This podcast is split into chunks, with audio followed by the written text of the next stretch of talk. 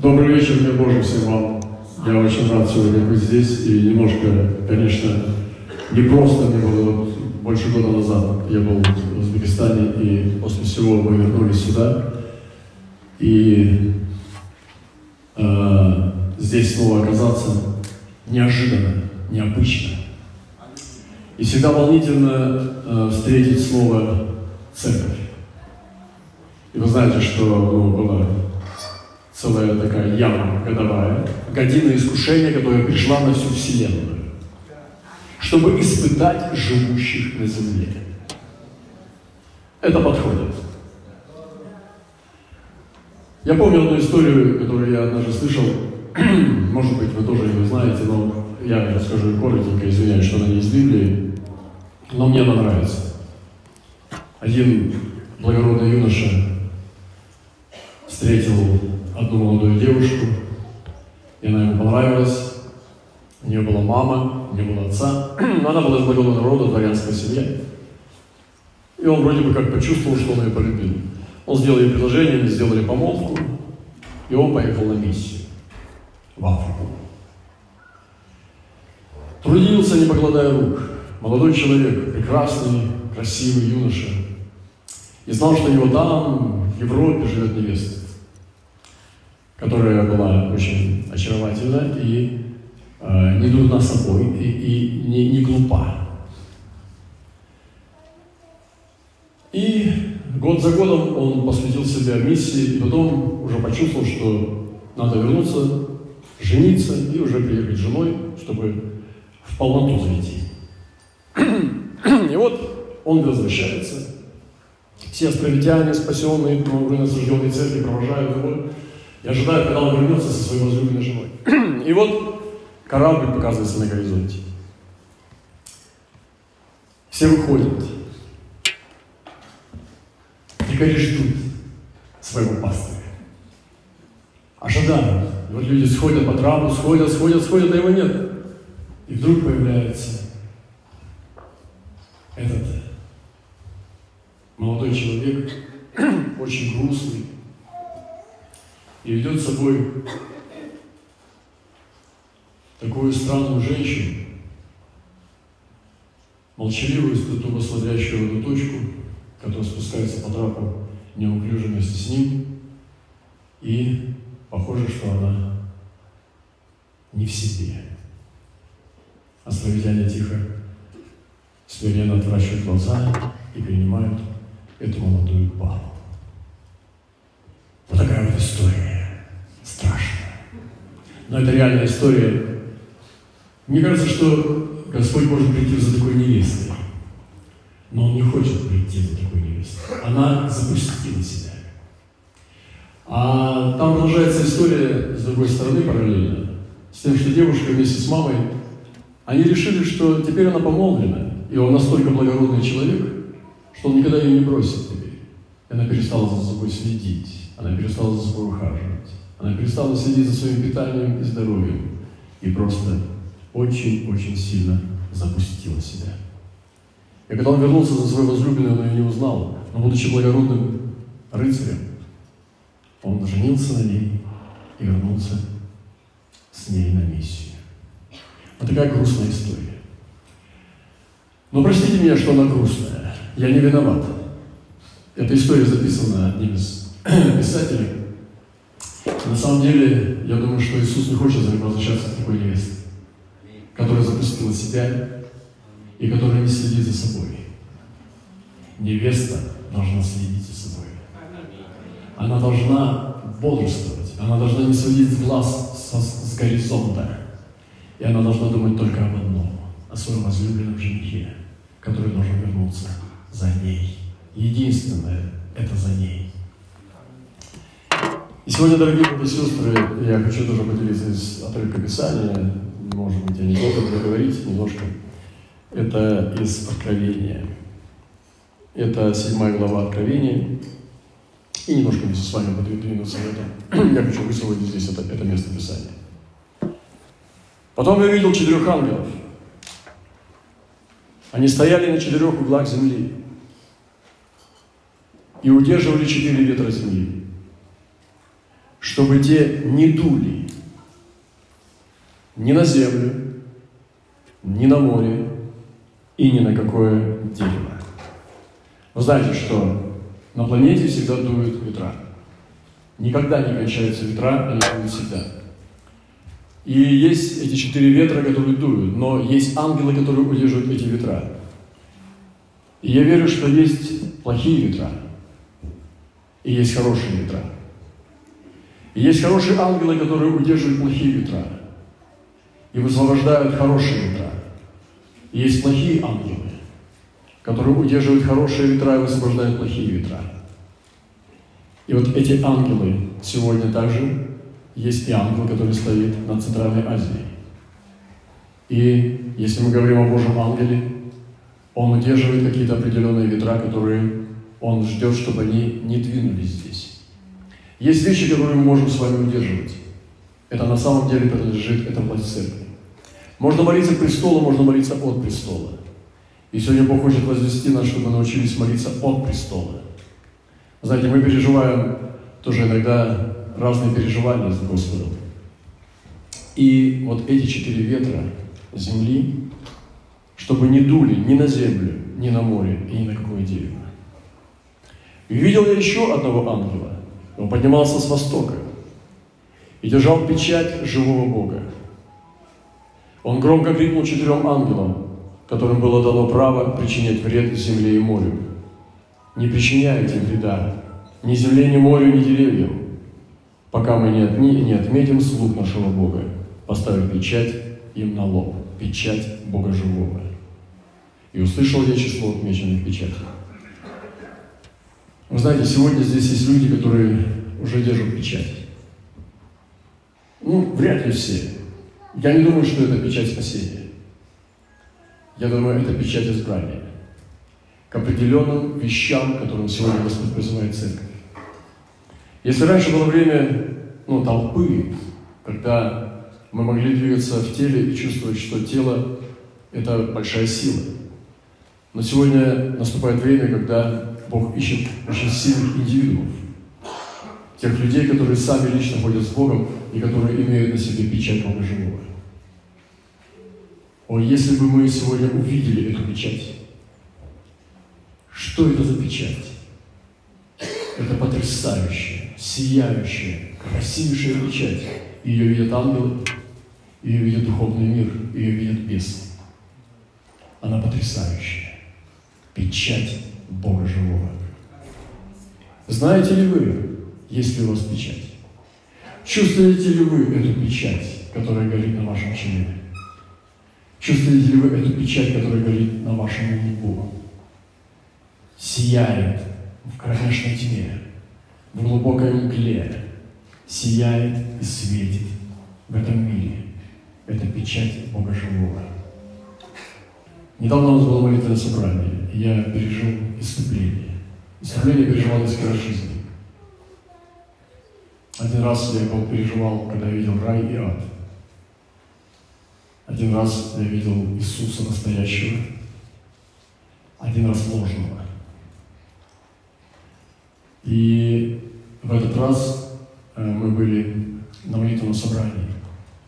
Мы молились, со всеми людьми играла музыка, мы поклоняемся под музыку и играем, и поклоняемся, и приходим в дух, и э, пытаемся достичь точки власти, когда ты уже молишься от престола. Такая молитва очень опасная. Ты можешь произносить некоторые вещи, которые потом происходят. Можно сделать все, что угодно, если Бог скажет через твои уста. Я был однажды на такой молитве, я никогда не, не, не думал раньше, что может быть такие молитвенные собрания. Это было в Азии. И пророк молился, это была большая молитва, несколько часов, и он промаливал Индонезию и другие восточные страны, и прямо оттуда шли смс, что прямо летом падал снег, и снегопад, и все такое, шли такие сейсмические чудеса. И люди просто чувствовали разлом. Я был потрясен тогда. Я был молодой христианин и был потрясен от такой молитвы. Я думал, что вау, вот это молитва. Я никогда не думал, что молитва может быть такой красивой и такой могущественной, и такой пророческой. И когда мы молимся, мы тоже пытаемся достигнуть этой точки. Мы не просто просим, мы можем просто просить, это очень важно просить. Потому что Иисус говорит, просите. Мы можем стучать, это тоже важно, Иисус говорит, стучите. Ищите, мы можем искать в молитве, это тоже очень важная молитва, искать. И сегодня Бог тоже ищет этих мистиков, которые будут искать. И э, есть род людей, которые всегда двигаются с людьми. Они разговаривают с людьми, проносят тысячи слов в день. Они, друг, они не могут без разговоров. Есть другого типа люди, которые устают от разговоров. Они произносят минимальное количество слов в день, потому что им нужно быть в тишине с Богом. Они мистики, они Божьи мистики. И нужно знать, к какому разряду ты принадлежишь, чтобы двигаться в своем даре и в своем призвании. И мы молились, и вдруг я стал зачитывать Библию и делиться из нее, из Откровения, и мы, мы пели, играли. И вдруг я стал пророчествовать от невесты. Я почувствовал, как пошло пророчество от невесты. И тут я исчез. Исчез, и все пропало. Они мне потом сказали, что я кричал, что здесь много ангелов. И кричал, зачем вы остановились? Он так далеко прошел. После этого я стал немножечко бояться молиться. Где-то около трех дней я как будто даже болел. Потому что у меня было ощущение, что пережил какую-то травму, очень серьезную вообще. Не то чтобы травму, но это была физика физическое изнеможение. Если бы я был, может быть, где-нибудь в другом месте, не был бы пастором, я, наверное, лежал бы эти три дня. Но мне приходилось прилагать усилия, ходить и служить в это время. Но было очень непросто. После этого молитва изменилась. После этого я даже немножко стал бояться молиться. Потому что сразу входишь в самое небо, и ты можешь не вернуться. Потому что небо открыто. И для меня было удивлением, что небо открыто гораздо больше, чем себе можно представить. Нам не нужно придумать слова для молитвы. Нам нужно открыть свой дух и взлететь в самое небо, прямо к престолу. Я сегодня вдохновляю вас. Не бойтесь. Я не знал, вернусь или нет. Где-то около двух часов они подкладывали, подложили мне подушку, я пытался встать, не мог, падал и не мог подняться. Это было настоящее иступление.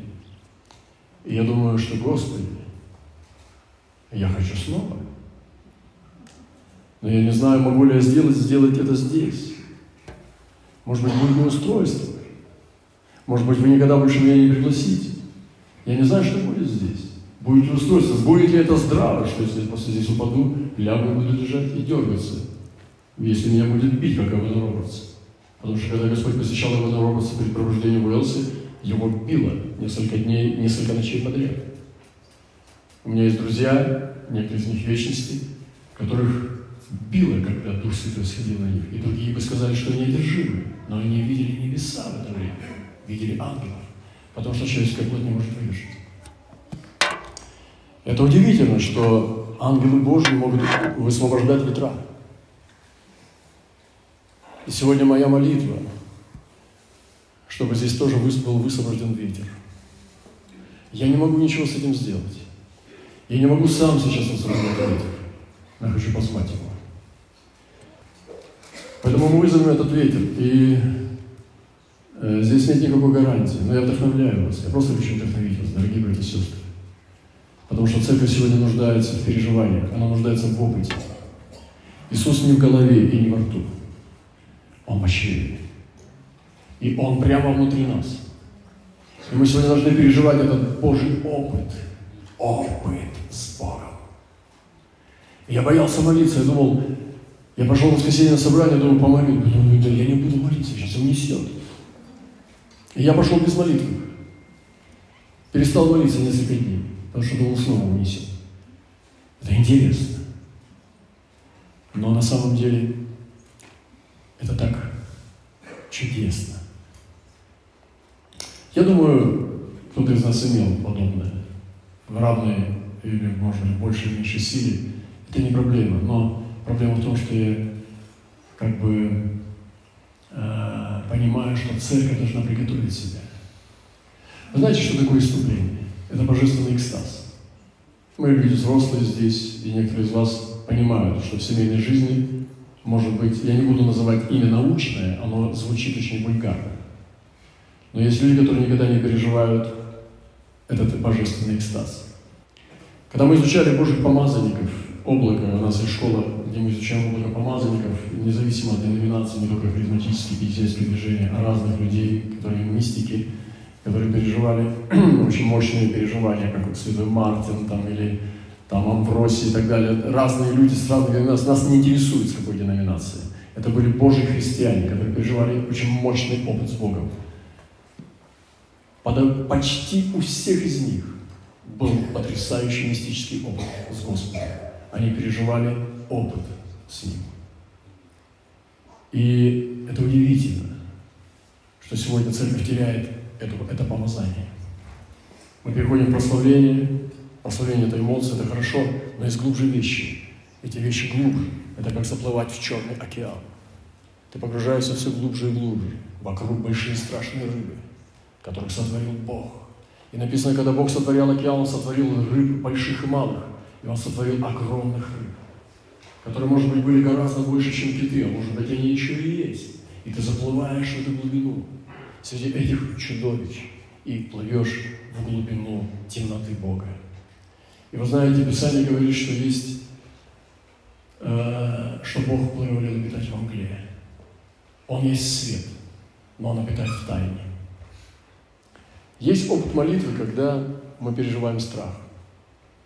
Если мы победим этот страх, страх самого себя, и пройдем через эту черную полосу страха, страх остаться одному, страх остаться покинутым, страх остаться в Гефсимании, без подкрепления и поддержки. Если мы пройдем этот страх, от него открываются новые глубины молитвы. Новые глубины молитвы, которые называются созерцание. Это невероятно, потому что я раньше, как э, такой э, очень рьяный харизмат, э, учился молиться интенсивно. И я сейчас до сих пор люблю молиться интенсивно. Но уже не так сильно. Но потом я понял, что есть другие уровни, когда мы можем созерцать Бога и более глубоко входить. И не прилагая так даже больше усилий, но гораздо больше, больше власти двигаться. Я сегодня хочу, чтобы эти ветры подули здесь. И просто призову, и буду молиться об этом. И вот этот ангел, который поднимался с востока, он держал печать Бога Живого, и он крикнул четырем ангелам, приказал, это был ангел Верховный, он был выше этих четырех ангелов. И эти ангелы ветров, которые держали ветра, этот ангел повелел им, чтобы не делать никакого вреда, пока он не поставит печать Бога Живого на лоб, на чело рабов Бога. И он увидел неисчислимое множество народа. И там были люди из каждого рода, племени, языка, колена. И они стояли перед троном и перед Агнцем. На них были белые одежды. И в руках они держали пальмовые ветви. И они громко восклицали «Спасение Бога нашего, сидящего на престоле, и Агнца». Все ангелы стояли вокруг трона и старцев и четырех живых существ. Они пали пред троном на свои лица и поклонились Богу. Они говорили «Хвала, и слава, и мудрость, и благодарность, честь, власть и сила у нашего Бога во веки.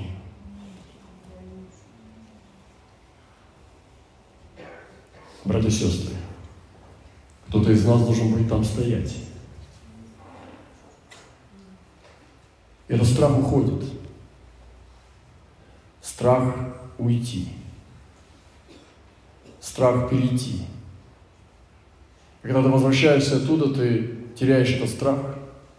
И в любой момент ты знаешь, что ты можешь уйти прямо сейчас, и тебе не надо цепляться за жизнь. Нам так хочется цепляться за жизнь. Она такая привычная, наша жизнь. Мы так привыкли к предметам, мы так привыкли к жизни, к своим близким, родным, и нам не хочется уходить. Но Иисус жил каждый момент. Он мог уйти в любой момент. Недавно я здесь говорил, что Бог хочет, чтобы мы знали будущее. И Авраам заботился о своем будущем. Он позаботился о том, чтобы найти жену Исааку. Он женился на Хитуре, родил еще сыновей, и он похоронил своего Исава. То есть это был человек, который смотрел вперед, потому что он видел тот город, в который он должен зайти. И он уже работал на земле, на тот город, в котором он должен жить всю вечность. И сегодня церковь нуждается в небесном. Да, конечно, Бог благословляет нас на земле. Он печется о нас. Написано, что Он вникает во все наши нужды. Но мы небесные существа. Я спрашиваю своих братьев и учеников, я спрашиваю их так, можешь ли ты назвать себя небесный человек? Небесный человек. Божий человек. И сегодня я хочу быть этим Божьим человеком, этим небесным человеком. Это так удивительно. Я вернулся в церковь в воскресенье без молитвы, потому что боялся молиться. И рассказал об этом братьям и сестрам. Некоторые были, э, действительно, они приткнулись. Некоторые подумали, может быть, что сошел с ума. Другие подумали, что, может быть, что-то употребил. Как Ной. А другие не поняли. А другие благоговейно жаждали такого же. И интересно, что у многих людей начались эти вещи проявляться. И это не просто, когда человек падает под молитвой, там полежал 5, 5 минуточек, раз встал и пошел. Это когда человек не вменяем. Он остается быть в трансе. Когда ты его транспортируешь и тащишь под мышки, он не может даже ничего сказать и даже пошевелить своим языком. Потому что он входит в сверхъестественный мир, и его плоть не выдерживает. Не бойтесь входить в свое небо. Распахивайте свой дух, потому что дух человека имеет огромную атомную силу. И когда мы распахиваем свой дух, не обязательно тараторить на языках очень сильно, мы можем высвобождать свой зев, свой колодец, высвобождаться прямо туда, и оттуда править вместе с Господом. Двигаться, петь, пророчествовать, ликовать, смеяться и двигаться в свободе. Это потрясающая церковь Господа. Это потрясающее переживание невесты, которая в экстазе ожидает своего жениха. Она смотрит туда, и она видит его. Я представляю, как Ревека, которая слезла с верблюда. Она увидела Исаака. Она была под вуалью, которая была просвечивалась. Была прозрачна, видела его. И она шла в шатер. И написано, и утешился Исаак по саде жене своей с Ревекой. Все. Это соединение с Господом. Сегодня Господь желает. И мы пришли с вами на техногенный язык. Сегодня Господь хочет дать нам новую терминологию. Терминологию любви. Терминологию поклонника. Сегодня Он хочет сдвинуть парадигмы учения. Теологические принципы. Потому что греческая культура, она повлияла на христианство, на первое христианство.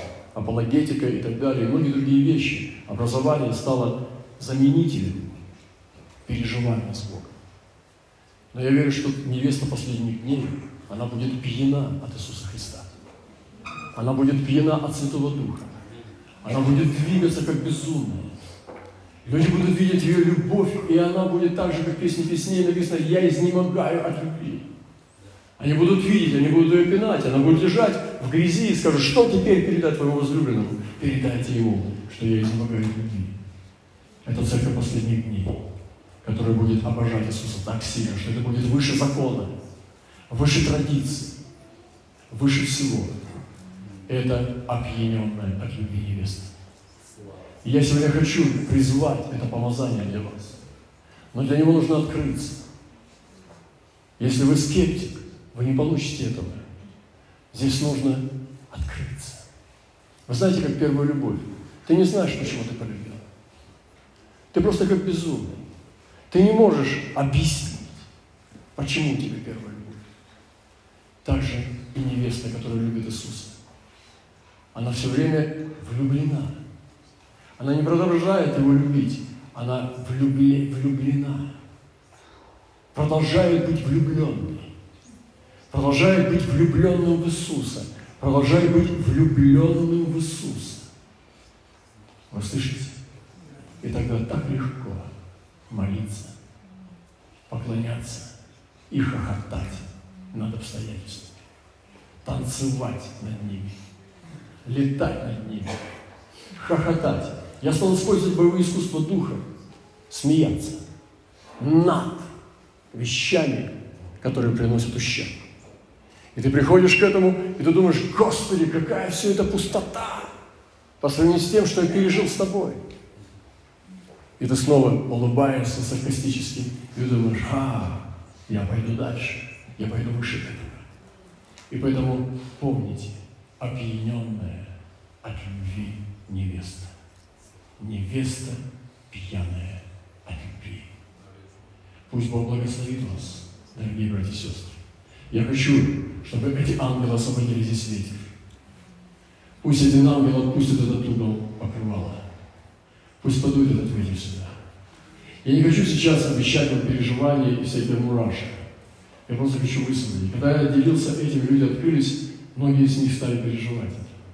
И даже здесь у нас, и в других местах. Потому что это есть. Это есть опыт с Иисусом Христом. И я зову вас в этот океан. Я зову вас в этот опыт. Откройтесь для него. Идите. Это не психология. Это не экстрасенсорика. Не бойтесь. Бойтесь лучше быть сухим деревом. Это гораздо страшнее. Идите, идите, обновите, родитесь во мне снова. Родитесь от воды снова. Родитесь снова. Снова родитесь для любви. И идите в этот опыт невесты. Невеста, опьяненная любви. Я помню, тащил эту женщину со своей дочерью. Мы волокли ее волоком, она не могла даже языка пошевелить. И мы уже возопили, Господи, это не устройство, что с ней делать вообще? Она даже не может адрес назвать. И потом, когда мы помолились, она уже пришла в себя, отвезли ее. Они были на небе, потом мне рассказывали, как они были на небесах вместе с дочерью. Это удивительно. Да, может быть, они выглядели не эстетично. Может быть, у них был э, какая-нибудь там взъерошенная прическа. Может быть, какая-нибудь соседка увидела в неприглядном виде. Это не важно обвиненная невеста. Побитая, но передайте ему, что я изнемогаю от любви. И сегодня Азия – это тонкое дело. Как говорят, Азия – дело тонкое. Азия должна быть испещрена любовью. Она должна быть искусной любви, как никто. Сегодня мы были там на этой выставке, в этой гостинице – народных умельцев, один день всего проходит, и там нам было интересно посмотреть на всякие изящества рукоделий, э, этих мастеров рукоделия Узбекистана. Мы поехали сегодня утром туда, это было очень интересно, мы приобрели некоторые вещи очень интересные, всякие разные штуки для памяти. Я посмотрел, и там сидел бухарский мастер. О, это тонкие вещи. Я думаю, что азиатская невеста должна принести миру особенную тонкость в искусстве любви Божьей. Особое помазание любить Иисуса, как никто другой, как никакой другой народ. У вас есть то. Вы знаете, Александр Македонский, вы знаете Александр Македонский, он женился на узбечке. Он прошел почти весь мир, но почему-то избрал себе узбечку. И когда пришел в Узбекистан, взял себе жену узбечку. Я думаю, Александр, да у тебя было столько выбора вообще. Ты мог взять самых лучших красавиц мира, но он выбрал себе узбечку. И женился на ней. Она не была наложницей. Иисус выберет себе узбечку.